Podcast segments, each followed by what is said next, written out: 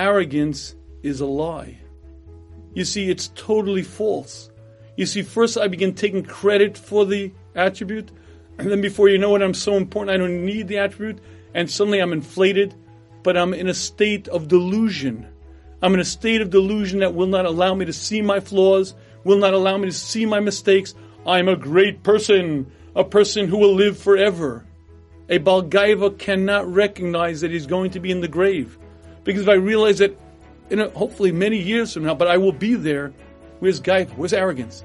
Do you know that if I'm walking the street and a car, not even a truck, a car hits me, I'm no more. The great, mighty, powerful me is no more.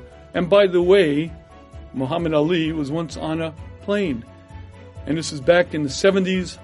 And there were stewardesses back then, they weren't flight attendants. And the stewardess says to him, Sir, could you please buckle your seatbelt? Superman don't need no seatbelt, says Muhammad Ali. Without missing a beat, the student said, Superman don't need no plane. Please buckle your seatbelt. Meaning, Superman, I don't need a seatbelt. Why? Because I am superior. I'm a, that's for regular people have to belt seatbelt. But me, I'm bigger than that. I'm, now, isn't that delusion? Isn't that foolish?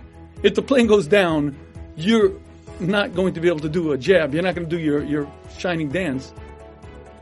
But Gaiva is a state of delusion. It's a state of, I'm going to live forever. I'm all powerful.